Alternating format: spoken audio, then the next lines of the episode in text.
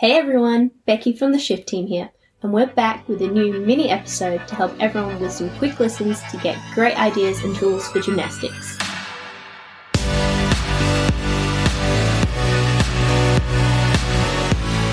ACL and meniscus injuries in the Impact Athlete post op rehabilitation.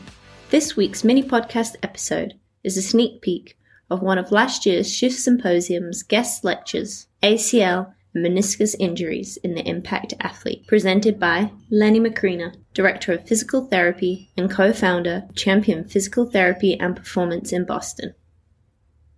Thanks everyone for having me. My name is Lenny Macrina, and I am a physical therapist in Waltham, Massachusetts, and work alongside with Dave Tilley, uh, the founder and uh, CEO of Shift Movement Science. I'm so excited to be here to talk with you guys about ACL and meniscus injuries in the impact athlete. So we'll talk about a little the background on ACL and meniscus injuries and the post-op rehabilitation. I have no conflicts of interest to declare uh, by doing this talk.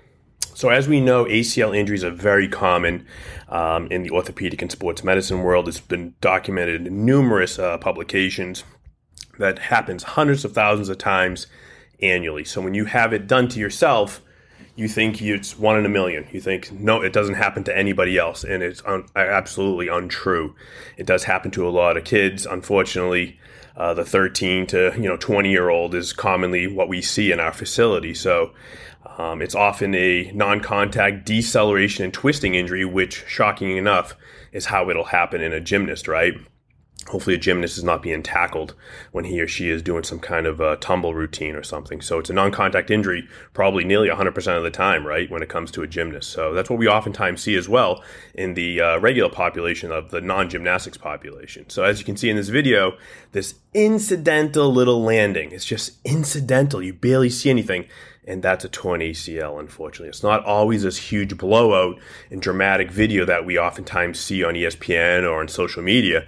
It is this incidental little landing that gone, has gone bad, and for some reason, uh, the environment in her body didn't interact well, and she tore the ligament, and now a year of her life will be taken up rehabbing that knee, unfortunately. So again, it uh it, it it's uh there's so many different factors that lead to what can cause an ACL tear, right? So uh, weather conditions, hopefully not an issue in, in, our gymnasts, but in outdoor facilities, yeah, definitely.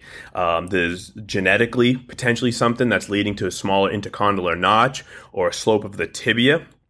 Um, and then also hip uh, strength strength of the quads and hamstrings and core and hip muscles as well. And so we also think there's a potential genetic influence if our parents have had it. So they pass this predisposition on to the athlete. So uh, again, so many different factors, but we know if they do tear it, they have a pretty high increased risk of re-tearing it. And that's why our rehab is that much more important.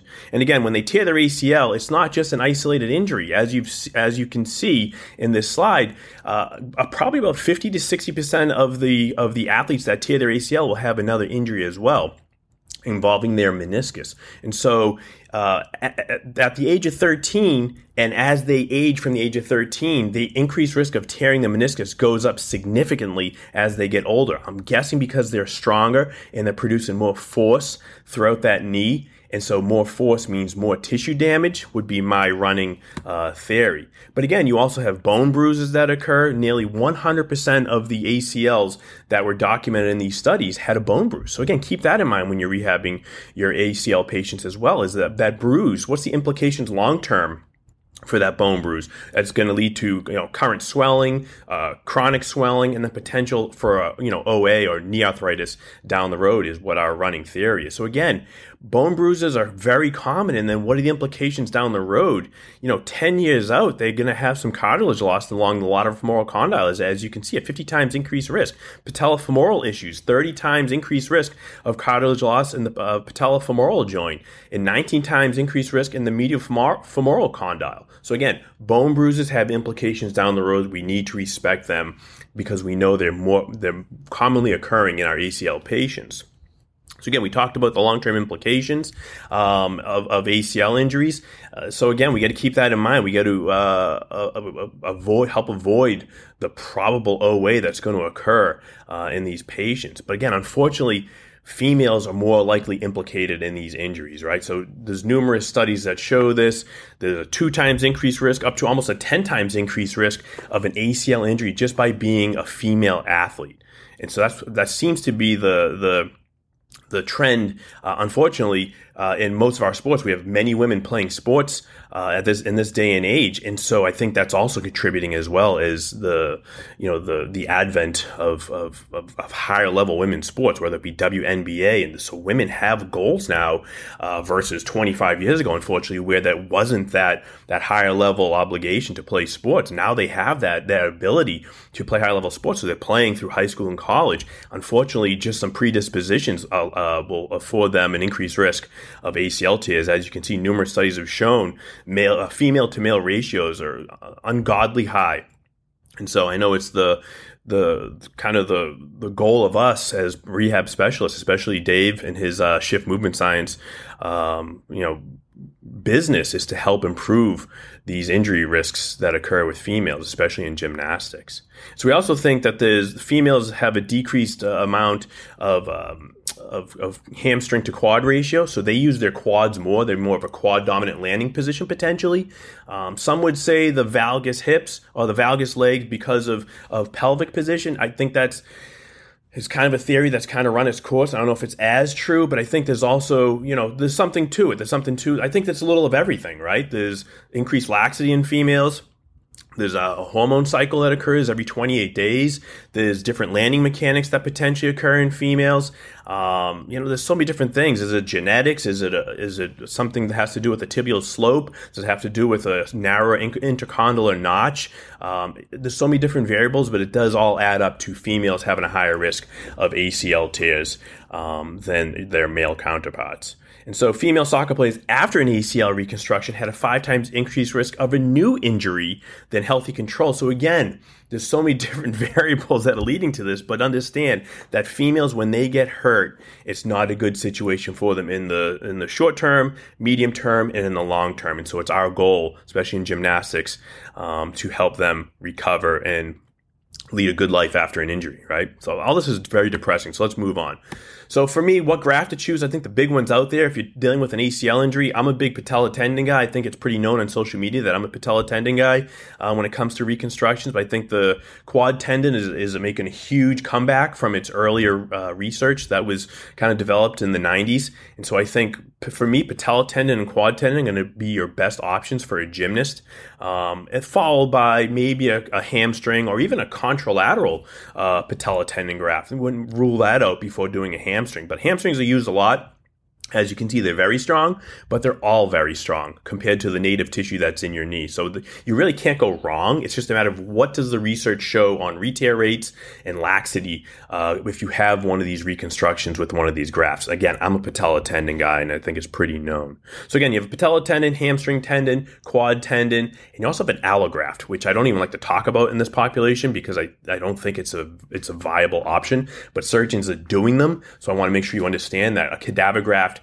could be used, I would not recommend it. The re-tear rate is astronomically higher when using a, a, a, cadaver graft or what's called an allograft than using an autograft, which is a patella tendon, hamstring, or a quad tendon. So for me, the big three are going to be patella tendon, hamstring, and quad tendon.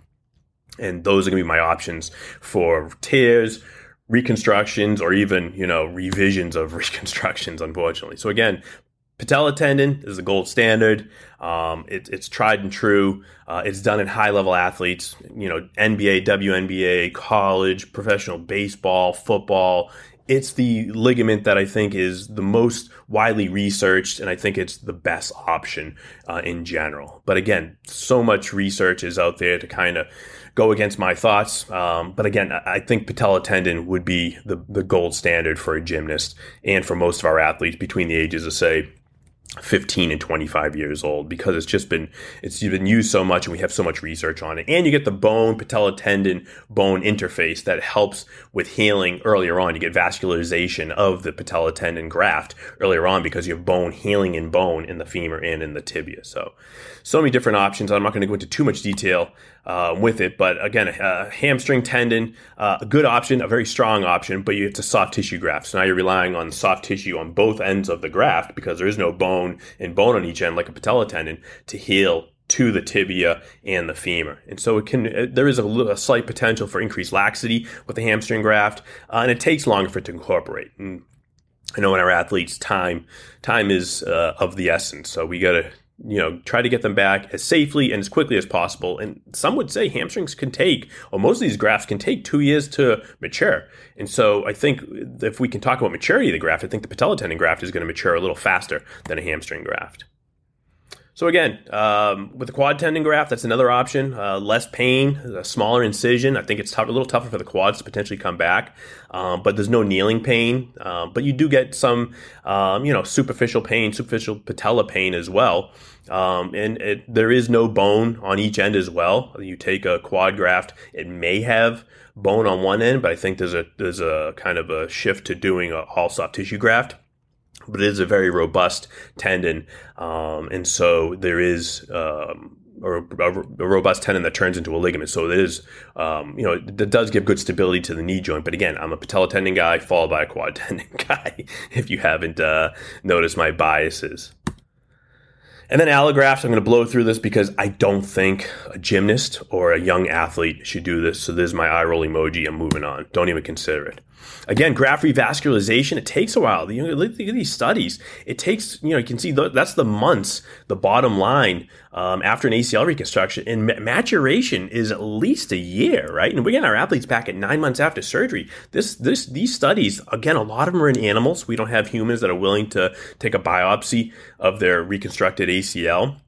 But so we try to extrapolate to humans. But again, you can see maturation takes 12, 15, 18, 24 months to occur. Yet we're getting our athletes back now at nine months, it used to be six months. I've gotten, gotten athletes back at four months after surgery. So there is a challenge to try to educate and get our athletes back as quickly as possible. But no, we cannot overcome biology, right? Maturation still has to occur. And maybe that's one reason why some of our ACLs tear within the first two years after an injury. You're more likely to tear ACL two years after the reconstruction. And maybe this, this is one of the reasons why is the inability of full maturation to occur.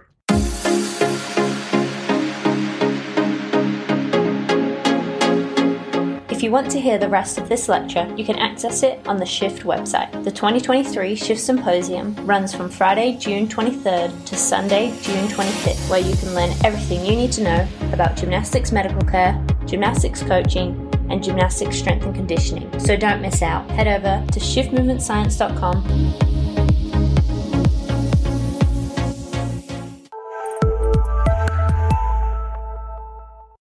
Hey everyone, thanks for listening to that episode. I hope that you really enjoyed it and got a lot of value out of it. I just want to let you know before we sign off here that a couple things we'd love you to do. So one is please just make sure that you rate and review the podcast on iTunes or Spotify or Stitcher, wherever you're listening, because that really does help the episode grow quite a bit. And then second, if you really enjoyed this episode, we would love if you left us a review as well and told us what you liked about it. You know, what information was useful, what things were not useful, would you like to know more about, what guests you want to have on in the future. And then also as you kind of go about your day, if you found something really useful, just toss it up on social media. We love to hear from people on Instagram or Twitter or, you know, all the different websites that they're using for social media. Facebook is great too. But yeah, let us know what you like because honestly, the podcast comes from people who just tell us what they're finding useful. And that's how we create the next set of content. So yeah, tag us in the podcast or tag us online, whatever you're doing, and uh, let us know what you think. Thanks.